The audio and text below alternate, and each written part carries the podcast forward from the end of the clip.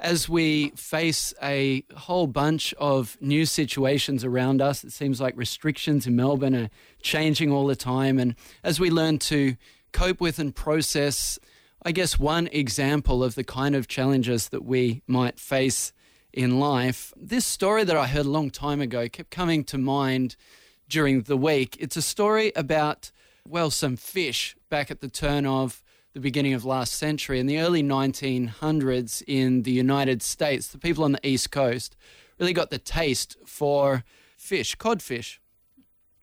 The question was how could they access codfish on the East Coast of the United States when they were catching these beautiful fish on the West Coast? And so they tried to freeze those fish and send it by rail.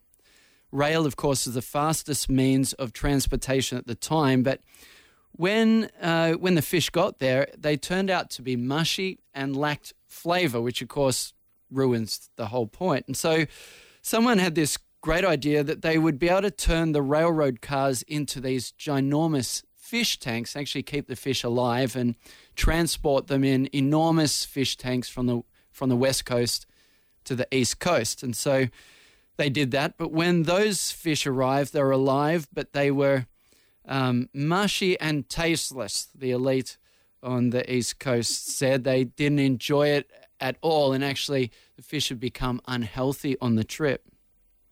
So, after studying these codfish for some time, someone discovered that their natural enemy was the catfish. This time, when the codfish were put in the tanks, they placed a few catfish in with them, and those catfish chased the codfish all the way across the country, essentially to the west coast. This time, when the codfish arrived, they were healthy and strong because they'd spent the entire trip actually facing challenges that were unexpected. And I guess, and so to finish off that little uh, story, when the codfish were prepared, they were flavorsome and wonderful and, and healthy and strong. And what the catfish had done was prevented the cod from becoming stale. And so I guess the reason that that story is coming to mind as I was thinking about life at the moment was the fact that sometimes the challenges that we face unexpectedly, the, the hardships and the things that we need to come up against, sometimes there's another perspective on that. And, and that perspective is one where we can recognize that it may even give us a leg up, a moment for an upgrade that, be, that would not have been possible any other way. I want to talk about God this morning. Of course, God doesn't make things difficult for us, God doesn't cause hardships to come our way, but He does love to redeem things. He loves to redeem everything and turn those bad things, those tough challenges, into any way of squeezing out an opportunity or a moment to shine. And that's the God that, that, that I serve. In Psalm 46, David describes God like this He says, God is our refuge and our strength. He is our ever present help in trouble. Therefore, we will not lose fear, though the earth give way and the mountains fall into the heart of the sea, though its waters roar and foam and the mountains quake with their surging.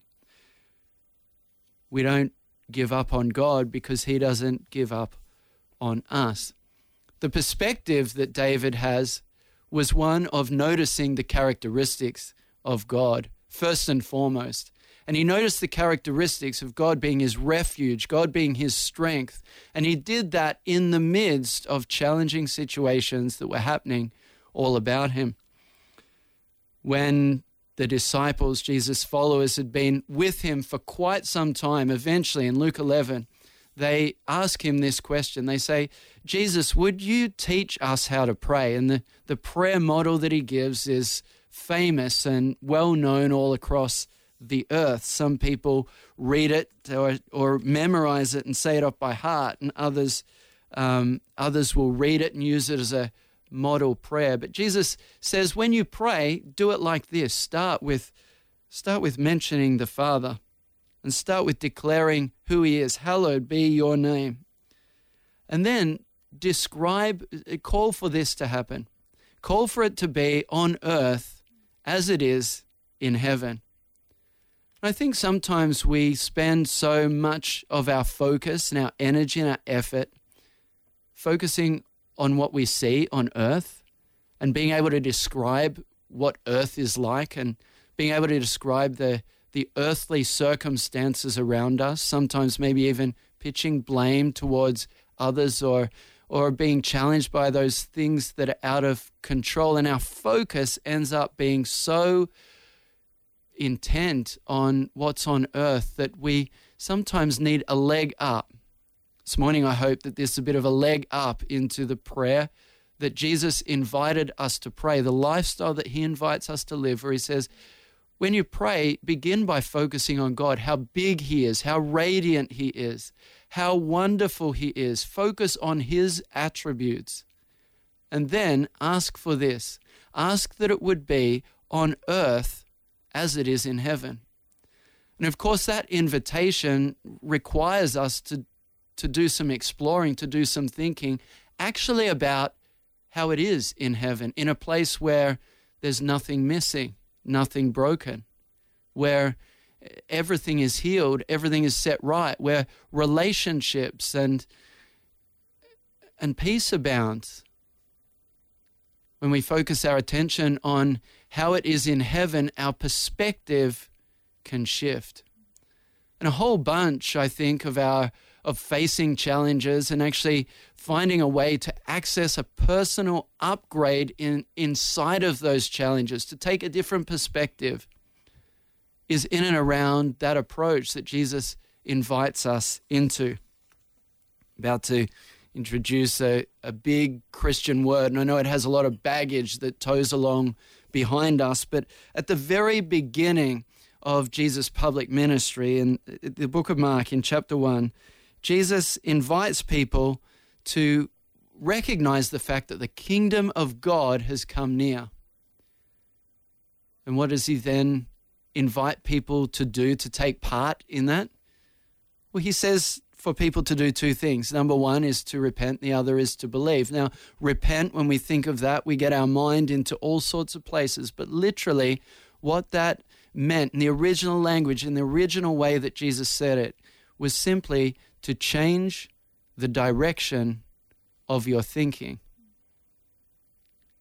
on, on earth as it is in heaven repent, change the direction of your thinking is actually not just a one time process or not just something to be um, reserved for a moment of grievous sort of error, but it's actually a lifestyle to be pursued. And inside of that lifestyle, I believe we can find upgrade in all sorts of challenging, unexpected, difficult sort of moments. Maybe you're facing one of those moments right now. In that sort of moment, then what do we do? We read that Jesus is good. We hear the experiences of so many people that announce that Jesus is the light, the hope of the world, that by, by believing in Him, by putting trust in Him, by allowing Him to be our hope, then our life is transformed and we have the strength to put one foot in front of another. We have the strength to continue on the journey. But then practically, it's a matter of asking, well, how do we put that into practice?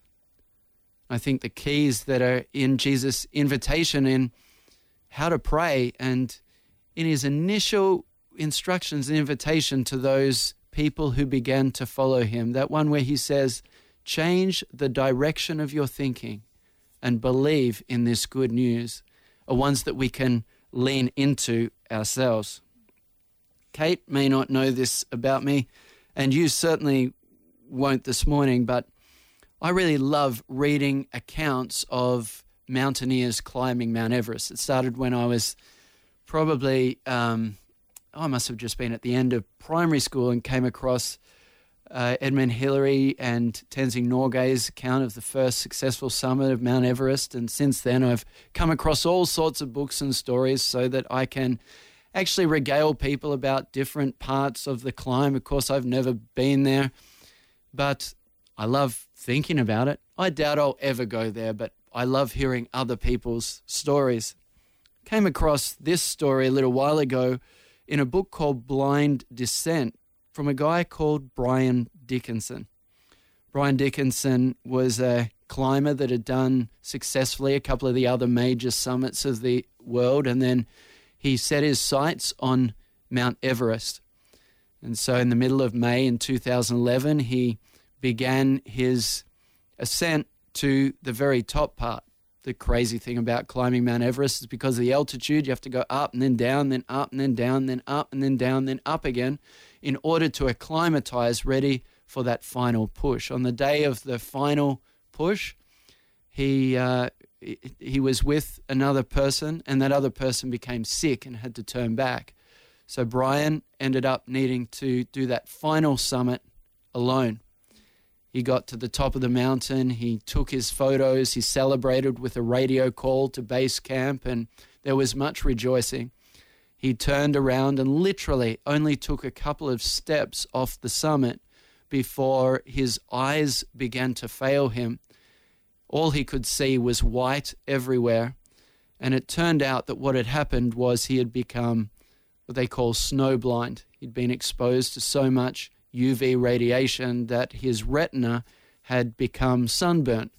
It's a temporary, recoverable position. It took him a month to heal, but that didn't help the fact that he was on the world's highest mountain with no other human possible opportunity for rescue and faced with getting down the Hillary Step, which is a technical climb right at the beginning of the uh, descent, and then a whole bunch of other dangerous things that put the put his step in one wrong direction, and he would end up in Tibet or at the base of the mountain in Nepal. And so he faced an overwhelmingly difficult and challenging situation. This morning, I want to ask you who is it in this time that God could be for you that He has never been able to be for you before. It's what happened for Brian Dickinson, this climber of Mount Everest, was that he had never faced a situation this challenging.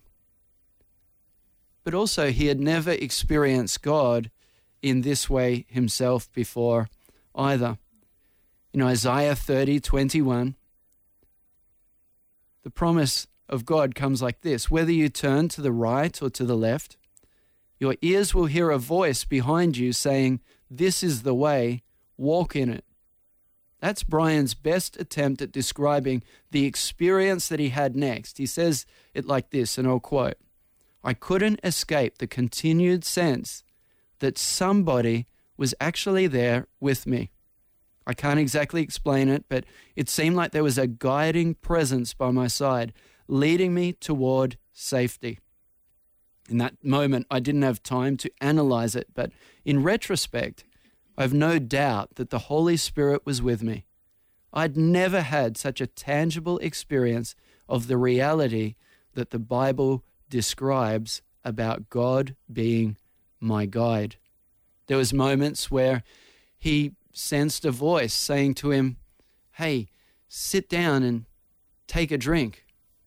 And that's quite an effort when it means going through a backpack and taking off outer layers of equipment and so on and so forth. But the moment he did that, he was able to locate just right next to him some missing equipment that would help him on his journey down that had dropped down the mountain beforehand. There was a number of episodes like that.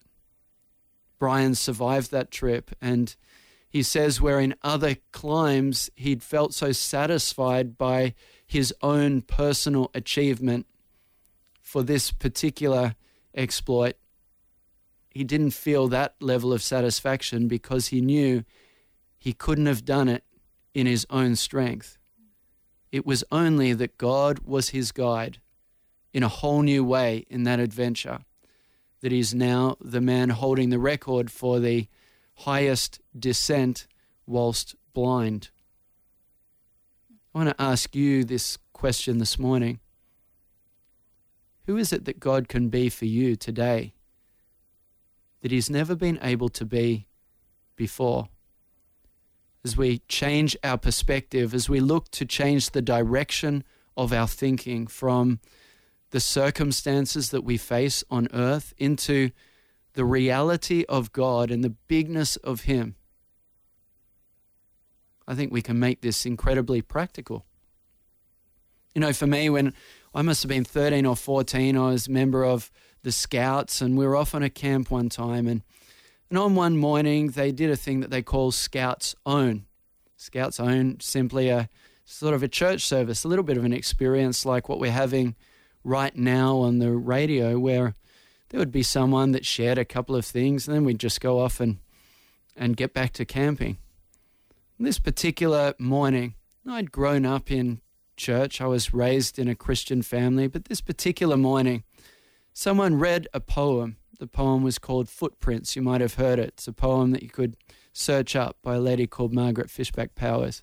And it talks about how there was two sets of footprints in the sound, except for the most dark and troubling times of this person's life where there was only one set of footprints. These footprints represented this person's journey. And in it, I'm assuming that you might have heard this. If not, then I really encourage you to Google it. But, but there's a sense where God describes that in the darkest, deepest, most challenging times of life, it was then that He carried this person. And for me, as a 14 year old boy, I had to fight back tears. God was becoming something for me that He had never been before my comfort, my guide, my strength. Just through the simple sharing of some words that gave me insight into a bigger, broader, more applicable aspect to His character. Just a, a, piece of His attributes that I'd not seen or experienced before. Now, I do have to tell you this morning that I successfully, as a 14 year old boy, did fight back those tears and held them off. But it was an emotional time, a moving time. I looked around at these other guys. No one else was moved in that way, and that's fine because we each have our different private personal moments with God. But maybe this morning is a, a moment where you have a different experience, a new experience of one of God's attributes that would help you to upgrade upgrade your thinking, change its direction, come into a new sense of who God is. When I'm lost and alone, God is my guide. When I experience heartache and pain, He's my comfort and my strength. When I can't see the future, He is my hope. In Jeremiah 29, there's a, a famous phrase, and it says, For I know the plans that I have for you, declares the Lord, plans to give you a hope and a future. The context of God saying that to his people is actually one where they're bearing consequences of their actions, and it's a really difficult and challenging time in the short term. But in spite of that, God reveals himself as being their future and their hope in challenging times or in in new times, in places where we get an opportunity for a new perspective on life, there's also an opportunity for an upgrade. The Apostle Paul wrote a bunch of letters to different churches that he was involved in helping start right throughout essentially the known world in the time of the first century. A lot of the New Testament is actually made up of the letters that he wrote. He didn't begin that way, though. He had his own moment of upgrade when he had been actually trying to, he had criminalized and was persecuting people who had received this message of hope that Jesus gave. He literally saw a light and changed his perspective. And after that, everything changed so much so that he was very willing to push through hardships that that created for his own life because his perspective had changed. In Romans 5, I want to read from a Bible translation called The Passion this morning. In Romans 5, he describes that sort of perspective shift. He says it like this Our faith guarantees us permanent access into this marvelous kindness that has given us a perfect relationship with God.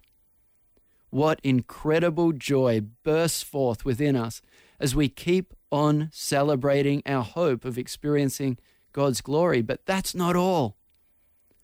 Even in times of trouble, we have a joyful confidence, knowing that our pressures will develop us in patient endurance.